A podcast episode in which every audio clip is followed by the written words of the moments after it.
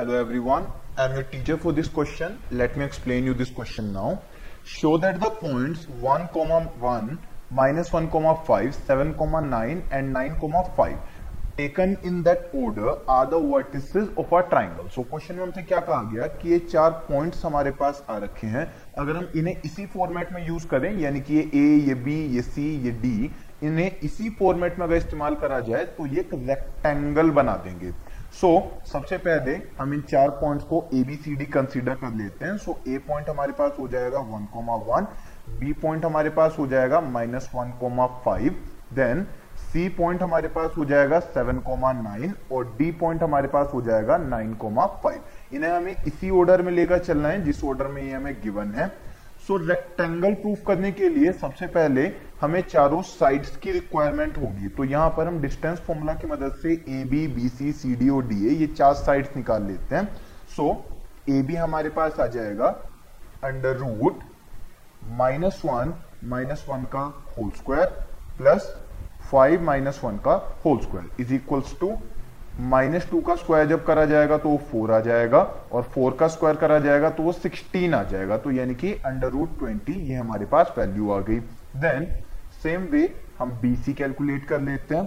सो so, BC ये हमारे पास आ जाएगा सेवन प्लस वन का whole square plus nine minus five का होल स्क्वायर सो ये वैल्यू हमारे पास बन जाएगी एट का स्क्वायर सिक्सटी फोर और फोर का स्क्वायर सिक्सटीन सो यहाँ पर आपके पास वैल्यू आ जाएगी रूट 80 ये हमारे पास ए बी और बी सी आ गए हैं. Then C D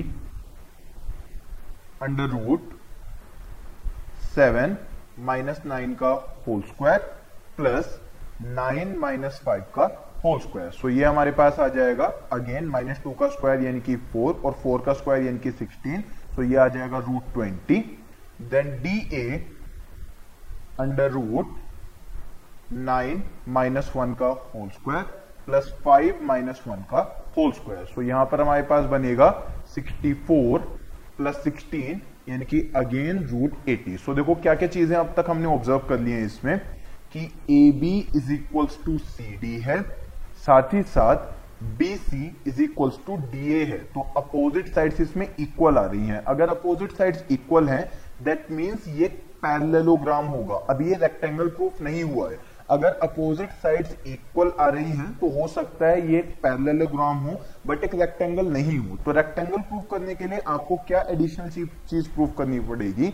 आपको प्रूफ करना पड़ेगा जब इसकी डायगोनल्स भी इक्वल हैं। मतलब ये कि A C is equals to B D ये हमें प्रूफ करना पड़ेगा।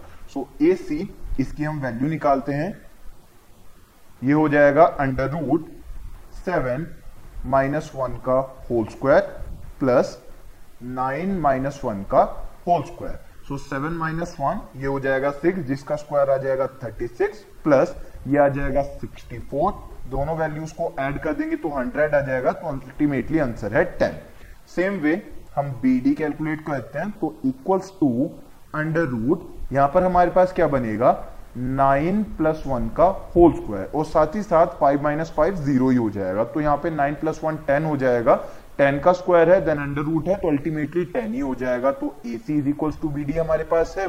तो अगर अपोजिट साइड्स इक्वल आ रखी हैं और डायगोनल्स इक्वल हैं that means A B C D ये एक पैरेललोग्राम नहीं है, ये एक रेक्टेंगल है। ऑल दो हर एक रेक्टेंगल एक पैरेललोग्राम होता है। तो यहाँ पर आपको क्या कर देना है that A B C D is a rectangle so the thing is hence prove I hope you understood the explanation thank you